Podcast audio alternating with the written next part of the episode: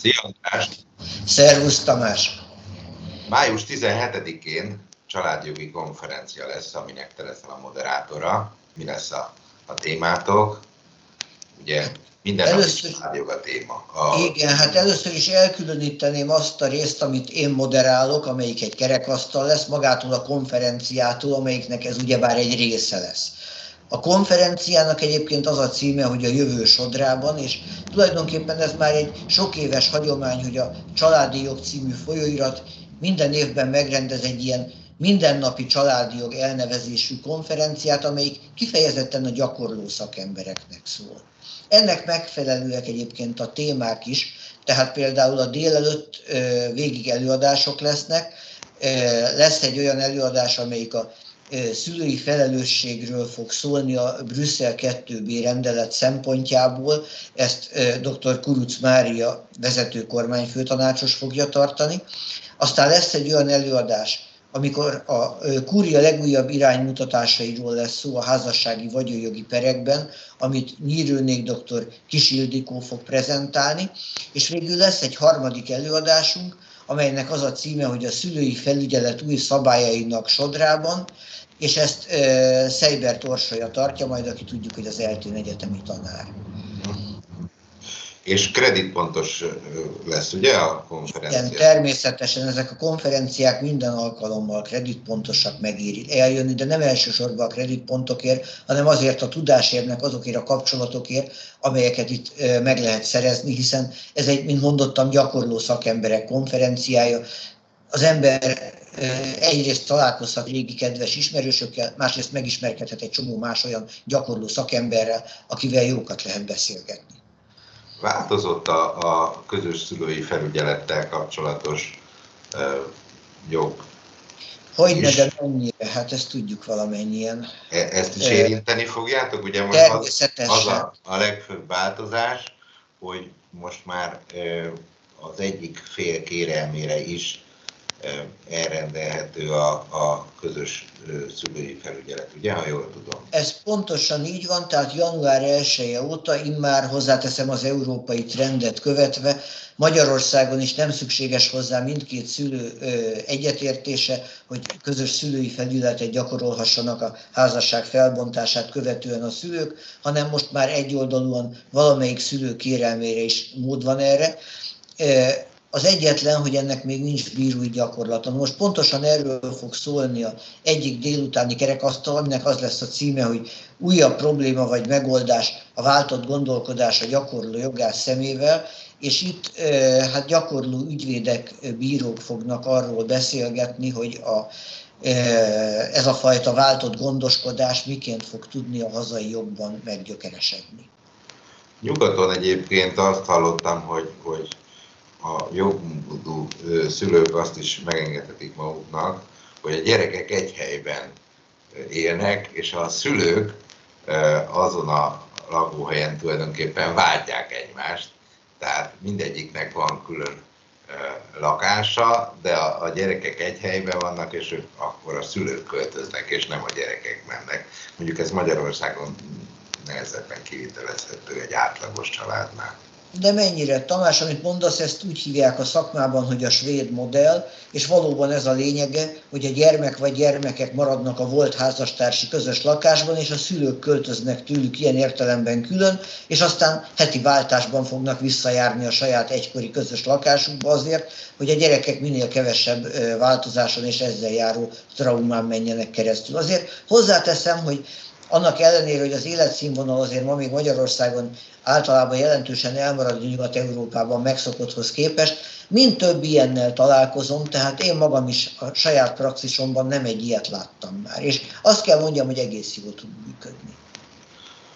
Te nem csak ügyvéd vagy, jogász és egyetemi tanár, hanem ha jól tudom, a, a pszichológiában is otthon vagy van pszichológus szakképesítésed is? Tehát, hogy igen, végzettséged? Igen, ezt még boldog ifjú koromban szereztem, hat éves esti tagozaton az eltén, amit szoktam mondani, hogy fel lehet fogni a mazohizmus egy válfajaként is, hogy az ember elvégezte a jogot nappalin, és utána, hogy úgy mondjam, menetből folytatta a pszichológiát, ami egy hat éves esti tagozat volt de a lényeg, hogy igen, ha valamilyen értelemben bot csinálta is, de mégiscsak pszichológus is vagyok. Két évet praktizáltam mindössze az életben pszichológusként. Az alapidentitásom értelemszerűen a jogász, de ettől még természetesen rendelkezem olyan pszichológiai háttérismeretekkel, amelyek a családjogban nagyon jól tudnak jönni.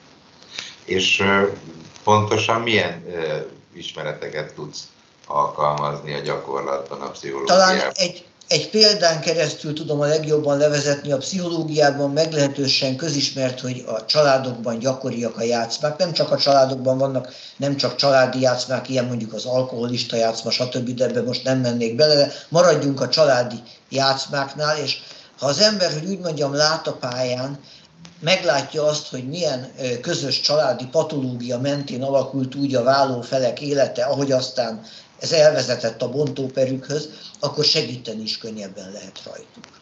Tehát ez a háttérinformáció a hétköznapokban nagyon gyakran nagyon jó tud jönni, de ez egy csepp volt a tengerben, tehát rengeteg más területen is jól jön, tehát ha mondjuk egyszerűen csak arra gondolunk, hogy elég gyakran előfordul, legyünk őszinték, hogy valamelyik házas fél valamilyen szinten patológiás személyiség.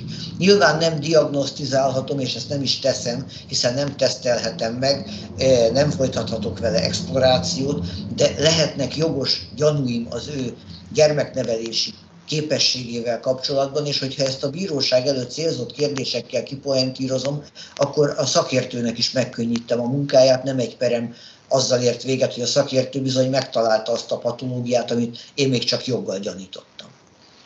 Mediátorként is dolgozol, vagy, vagy a, a, ez egyfajta ö, mediátori működéshez is, is jól jöhet ez a fajta pszichológiai szakértelem, gondolom. Ez, ez valóban így van, valaha, amikor még Magyarországon azt se tudták, hogy a mediációt eszik vagy isszák, ismét csak ifjú koromra tudok hivatkozni, akkor a Nemzeti Egészségvédelmi Intézetnek a vezetője, a ma már csak jó emlékezetű Buda Béla doktor volt, aki egy kiváló szakember volt, egy nagyon híres pszichiáter. Na és a lényeg az, hogy amikor ez az ő vezetése alatt működött, ő fölkért engem egy úgynevezett vállási közvetítés vezetésére, ez tulajdonképpen mai nevén a mediáció lenne, de hát akkor még egyszer mondom, Magyarországon még ennek híre hanva nem volt. Természetesen utána olvastam, rákészültem, idegen nyelvű könyveket olvastam a tárgyban, és a lényeg az, hogy végül én lettem ennek az akkor még úttörő vállási közvetítés projektnek a vezetője, és éveken keresztül működtünk ilyen módon egészen jó nevű szakemberek bevonásával, és ennek alapján is mondhatom, hogy van ennek értelme, lenne ennek értelme, csak nem feltétlenül pont úgy, hogy ezt ma Magyarországon csináljuk, de ez messzire vezet. Mhm. Én a magam módján egyébként így is mediálok a felek között, nem vagyok hivatalosan mediátor, de ettől még természetesen a technikákat ismerem, alkalmazom, ehhez nem kell hivatásos mediátornak lenni, egyszerűen csak ezt úgy mondanám, hogy megpróbálok békét teremteni a felek között. Nyilván mondjuk ehhez kell a másik félnek az ügyvédje is, hogy ez, ez működjön. Ez Kik, természetesen így van.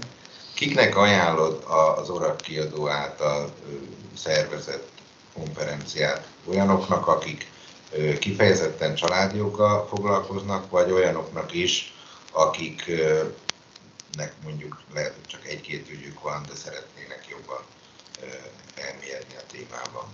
Azt gondolom, hogy elsősorban ez a családi joggal foglalkozó, vagy azzal foglalkozni szándékozó szakembereknek szól, tehát rengeteg olyan előadás és kerekasztal lesz, amelyik kifejezetten őrájuk tervezve született.